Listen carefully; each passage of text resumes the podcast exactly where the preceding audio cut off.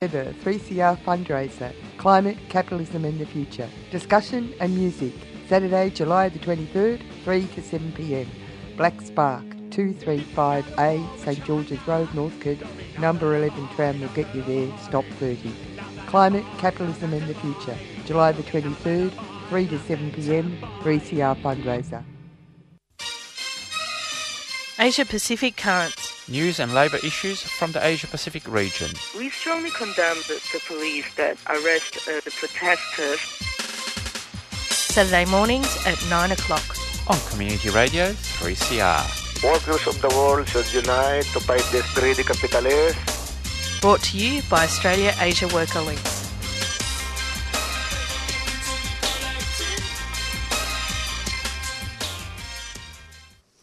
Good morning, everyone. This is Pia Chaveri from Asia Pacific Currents, doing it alone this morning because unfortunately our team is really cut down by COVID unexpectedly. So first time that I've done this, so you're going to have to bear with me, folks, and hope that um, we get through the show together okay.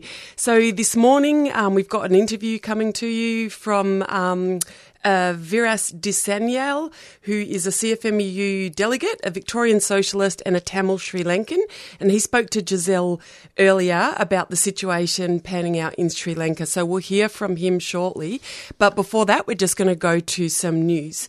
So, first up, in Australia, the f- for the third time this year, we've had nurses and midwives from hospitals across New South Wales taking industrial action to improve extreme workloads and patient care as well as wages and conditions.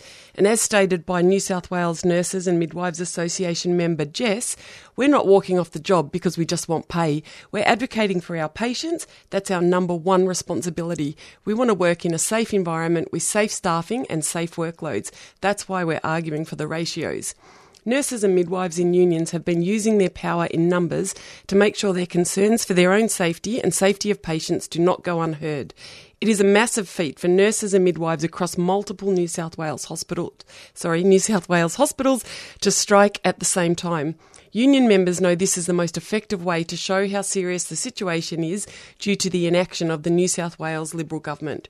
New South Wales healthcare workers need higher patient to staff ratios, and with the cost of living spike and their heroic efforts throughout the pandemic, they deserve a pay rise. Union members coming together to stand up for one another is how we make those demands a reality. In Myanmar, um, now, IndustriALL Global Union and IndustriALL European Trade Unions are calling on the European Union to take stronger action against the military junta in Myanmar, including the withdrawal of everything but arms EBA trade preferences. The EU's EBA trade scheme provides Myanmar with beneficial trading tariffs in a blatant disregard of the EU Generalised Scheme of Preferences, the GSP own, regu- own regulations, which state that beneficiary countries must respect their principles of 15 core conventions on human and labour rights. Most trade unions in Myanmar are, ban- are banned. Union leaders have been arrested or are in hiding. The jobs facilitated by EBA are in no way decent jobs, respecting fundamental labour standards and IndustriALL's affiliate, Industrial Workers Federation of Myanmar, compares the conditions to modern slavery. Unfortunately, real human rights due diligence is simply not possible in these conditions.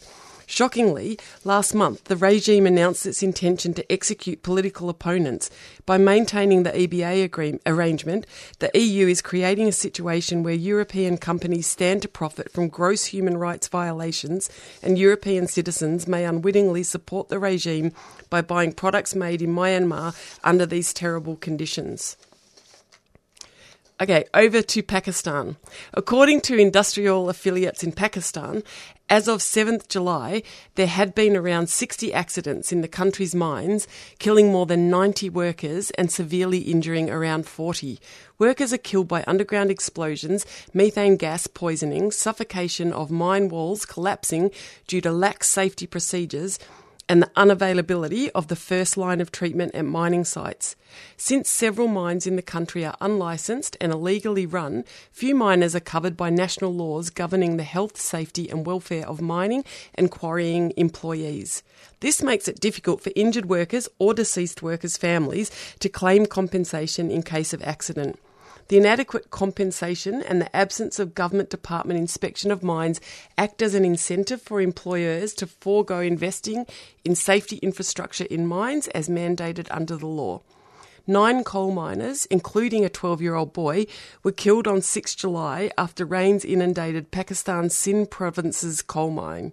The rainwater had accumulated 50 to 60 feet inside the mine when about 40 workers were engaged in mining work. Despite heavy rainfall causing havoc throughout the country, coal mining has continued in Pakistan, worsening already bad working conditions, surging food and fuel prices force miners to continue working in such hazardous, hazardous conditions, unfortunately. There is also an increased pressure on miners in Pakistan to increase output as the country is facing an energy crisis due to a shortage of foreign reserves to purchase natural gas or oil from the international market to run its power plants. Instead, Pakistan has to rely on domestic coal production and coal imports. Apoorva Kaiwar, IndustriALL South Asia Regional Secretary, says the working conditions in mining sites in Pakistan are appalling. Employers must ensure that safety protocols are implemented in mines. IndustriALL calls upon the government of Pakistan to ratify the ILO Safety and Health in Mines Convention 176 and stop the killing of mine workers. Over to New Zealand. The International Labour Organisation, ILO, has given its support to New Zealand's proposed Fair Pay Agreements, FPA, after Business New Zealand raised the matter to the agency, claiming it contravenes ILO Convention 98 or the Right to Organise and Collective Bargaining Convention. The ILO's Committee on the Application of Standards has not found the FPAs to be breaching international labour laws. Instead, it urged the government to continue to consult partners on the proposed legislation, according to Workplace Relations and Safety Minister Michael Wood. The Business in New Zealand complaint to the ILO has completely failed. Their request for the, to the ILO to condemn FPAs has been rejected, and there was little international support for their hyperbolic claims, said Wood in a statement. Unions also welcomed the ILO's decision to back the FPAs, with Public Services Association's National Secretary Kerry Davies saying that they hope it will make Business New Zealand work on the proposed proposal constructively. Um, from a global perspective, the International Trade Union Confederation, ITUC, is calling for a new social contract for recovery and resilience. The global economic, economic model has failed working people. The power and greed of huge global corporations have captured governments which are acting against the rights and security of their own workers. In global supplies, 94% of the global workforce is a hidden workforce where the obscurity of business contracts facilitates exploitation and oppression. The world is three times richer than 20 years ago, yet 70% of people are denied universal social protection, 84% of people say the minimum wage is not enough to live on, and 81% of countries have allowed violations of the right to collectively bargain. This is inequality by design. It's time for a new social contract between workers, government, and business, which should include a floor of a universal labour guarantee for all workers. Implementing a new social contract would make sure that the rights are respected, jobs are decent with minimum living wages, and collective bargaining. Social protection is a universal due diligence and accountability. A driving business operation. Sorry, I bungled that one a little bit. And the social dialogue ensures that just transition measures for climate change and technology would be in place. Okay, we thanks. We're going to go to a break now, just before we get into the interview. So we're just going to pause for a break. Thanks. No crime, no time. Fix Victoria's bail laws now. Prisons are bursting at the seams with poor people. ISJA Melbourne is calling on the Victorian Government to release unsentenced people on remand from Victorian prisons. First Nations people are 3% of the population, yet represent 29% of the general prison population. 89% of First Nations women entering prison are unsentenced. ISJA Melbourne is asking you to sign the No Crime, No Time petition, which can be found on ISJA Melbourne's Facebook page. Indigenous Social Justice Association Melbourne is a 3CR supporter. If we go to war with China, there'll be no more flags for Australia Day. No more flags for Australia Day. No more flags for Invasion Day. Uprise Radio and Stick Together 3CR fundraiser, Climate, Capitalism and the Future. Discussion and music, Saturday, July the 23rd, 3 to 7 pm. Black Spark, 235A, St George's Road, Northcote. Number 11 tram will get you there, stop 30. Climate, Capitalism and the Future, July the 23rd, 3 to 7 pm, 3CR fundraiser. Okay, great. We're back on and about to go into that interview that um, Giselle conducted with Viras Disanyale. And um, just to remind you what I said when we started the interview, when we started the show, um, Viras is a CFMEU delegate, a Victorian socialist, and a Tamil Sri Lankan. And he has had a conversation with Giselle to um, elaborate on the situation in Sri Lanka. In the last 24 hours, Rajapaksa has confirmed his resignation. His, his, resignation has become official, and Wickremesinghe has been sworn in as the interim president. Wickremesinghe has vowed to restore law and order and issued an immediate curfew, which has pretty much been ignored um, while Sri Lankans celebrate in the streets. Viraj, can you catch us up on the last two to three days in Sri Lanka? Uh, yes. Uh, first, uh, thanks for having me there. So, uh, what's really happening? So, that two weeks ago, uh, the protesters uh, escalating their protest, which was starting from April, and most of the protesters um, collectively decide to go and occupy the very important uh, places in Colombo, starting from the presidential secretariat, which was next to the protest site, and then the president's house, and then the prime minister's official residence. And then uh, by uh, Sunday, uh, our, uh, Speaker officially announced that President uh, ready to resign, but he needs some time, and he's going to resign on uh, on the 9th, I think, of June, and then uh, that way the protesters keep occupying the places, but it didn't happen, and without uh, formally informing uh, President Gotabaya escaped to Male. Uh, in an illegal way using the Sri Lankan Air Force um, uh, carrier, uh, and then from there to uh, Singapore. And uh, so finally, uh, two days ago, he sent the resignation letter. But before that, he appointed Prime Minister Ranil Wickremesinghe as the acting Prime Minister, acting President. So now he's the acting president, and he uh, people don't want him. People now uh, saying we're going to keep protesting until we chase away Ranil Wickremesinghe. So and so the options now like uh, Parliament need to meet soon, and in the Parliament people need uh, 225 MPs going to choose someone as the president, but seems like that's not what most protest, protesters want because they don't trust on uh, the existing parliament. They believe the majority of the parliament like supporting Rajapaksa regime, so they they uh, want more democratic way to change the leadership there.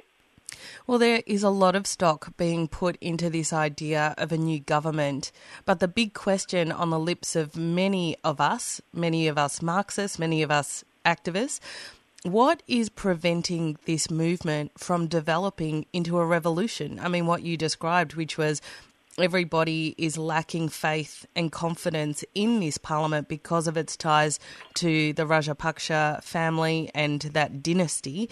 Um, what is what is preventing this movement from developing the social power to overthrow capitalism? Uh, it's the if we go from a very simple answer is we don't have that revolutionary frontline party to lead that protest. That that's the one of the most uh, uh, important fact there, and unfortunately we, uh, there's no leadership for the for the revolution. So here I want to give some credit to the role, role doing by the frontline Socialist Party. It is not sufficient for a revolution. It is not sufficient for a uh, for a whole change of the system. Uh, but since April, there were some leadership and some organizations happening by frontline socialists and few other independent uh, unions, but that's not enough. Uh, so-called progressives or the radicals, like clearly divided into few groups and with few agendas, like as uh, some of you know, the biggest left party in Sri Lanka, JVP, in my opinion, like uh, pushing into more parliamentarian politics and they were para- they were supporting parallelly to the whole protest, but expecting to make their electorate campaign bigger. So that is the biggest biggest slack was there. Sri Lanka is made up of some manufacturing, but overwhelmingly agricultural workers, plantation workers in tea, rubber, rice, this kind of industry. Do you think agricultural workers have the social power to build this movement towards a revolutionary trend, or do you think it really needs to come from manufacturing? Uh, in my opinion, uh, plantation workers have that power as one of the main income they bring into the country, and these plantation workers are like uh, like working in every section, everywhere of the country except north and east. Uh, uh, but the problem is, um, after 1960s, there were no, uh, no like proper trade union organizing in these sectors. What I mean, there are enough unions, but they all the all these union bosses are parliamentarians. So I think it's giving you a, a, a a picture how it's worked like these people like dividing themselves by Tamils or by Sinhalese, by upcountry Tamils or by those things, and uh, all the like the trade unions not um, taking people outside box thinking. They they just doing a few uh, sort of like making deals with the um, parliament politics. So may, or normally the main two parties um, I read and I heard in 60s, 70s, up to 60s there were power. So at the moment, so I don't think that is the power that we can change this to revolution. But after two decades, we uh, saw a couple of times in these protests, like uh, in Sri Lanka, the political parties and even middle class, the intellectuals, so-called progressive, uh, uh, ignored the trade unionism for decades, but last two months it's proved at least three, four times how powerful we can be when we organize through the trade union. One of the most inspiring thing for me in the whole protest on 9th of May, uh, Prime Minister Rajapaksa's thugs trying to attack the protesters um, after a few weeks of peaceful protest. So these thugs were got like drunk with prime minister's residence and come attack. There are some videos. That's one of the most inspiring. The whole workplace workforce in Colombo, including the health workers, including teachers, including port workers, including some of the like um, the telecommunication, all industries and all workers coming together and coming to protect the protest.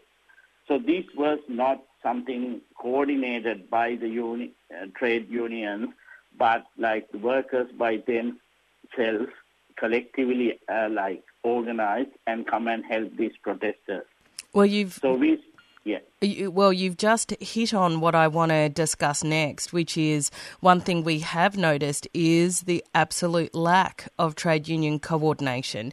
Even though there were the three general strikes, which were incredibly inspiring, there, there still seems to be a lack of trade union coordination, lack of a development of a joint strategy.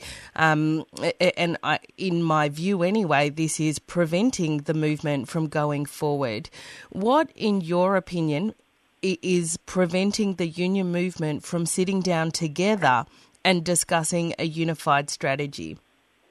It is an ongoing problem in Sri Lanka. I'm, I'm guessing since 19, 1980, that was our last general strike. Since 1980, the union movement, like, badly divided by the racism.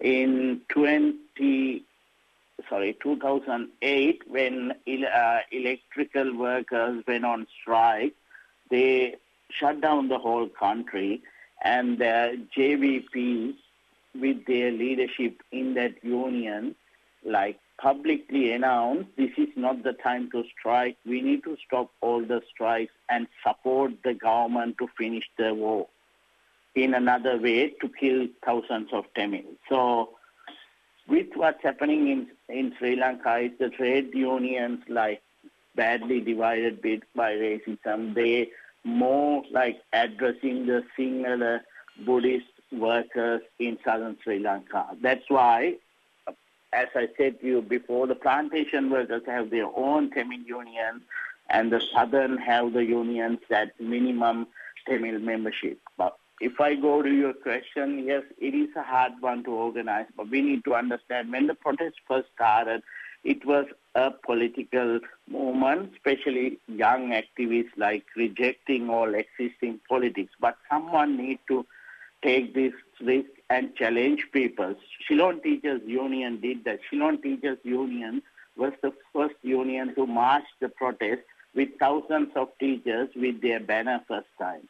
And they were expect like they were like welcoming very well because as you know, few months ago they just won a um, significant win in their uh, strike and lots of teachers got really good like pay increase. So the uh, thousands of teachers from Colombo go to uh, uh, march to the protest.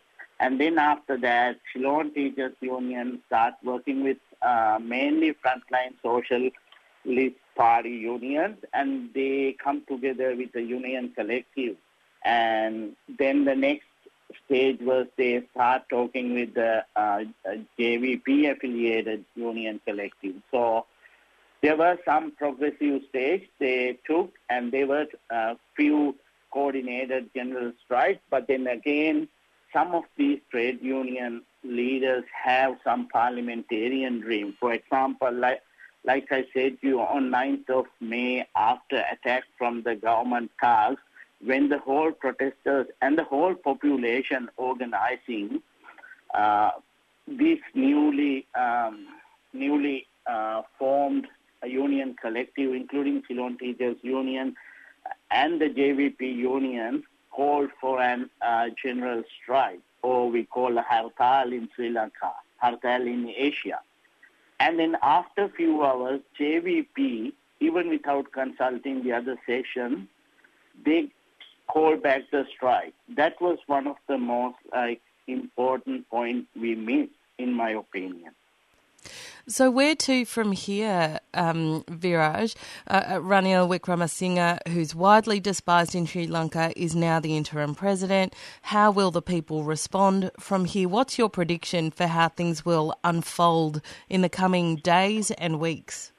I mean, what we can see, the majority of the people who believe the protest, who like change the country's history, uh, the so uh, ignored the legal system or so-called the way the changing the system, ignored the constitution, chase away one of the most powerful presidents. So this is a very significant moment. But then after that, I believe people still want some significant change, including Ranil Wickremesinghe to go.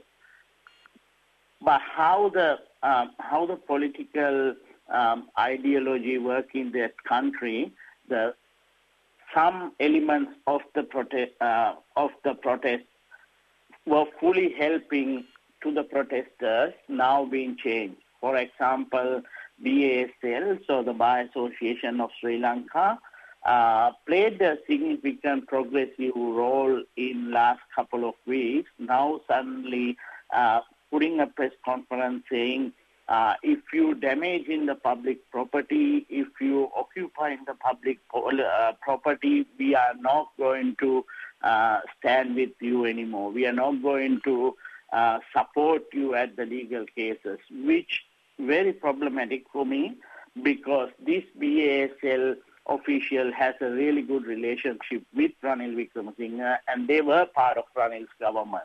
It's showing you so the people who making these ideologies change, especially there are some people in Sri Lanka, they're the one normally talking to the Western media, some of the like prominent NGO activists. We can see last week suddenly their position changed. We need to uh, protect this constitution. We need to protect the um, law and order.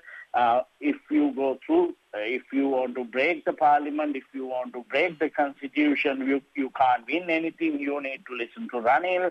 Ranil know how to do international things. He's the best friend of West.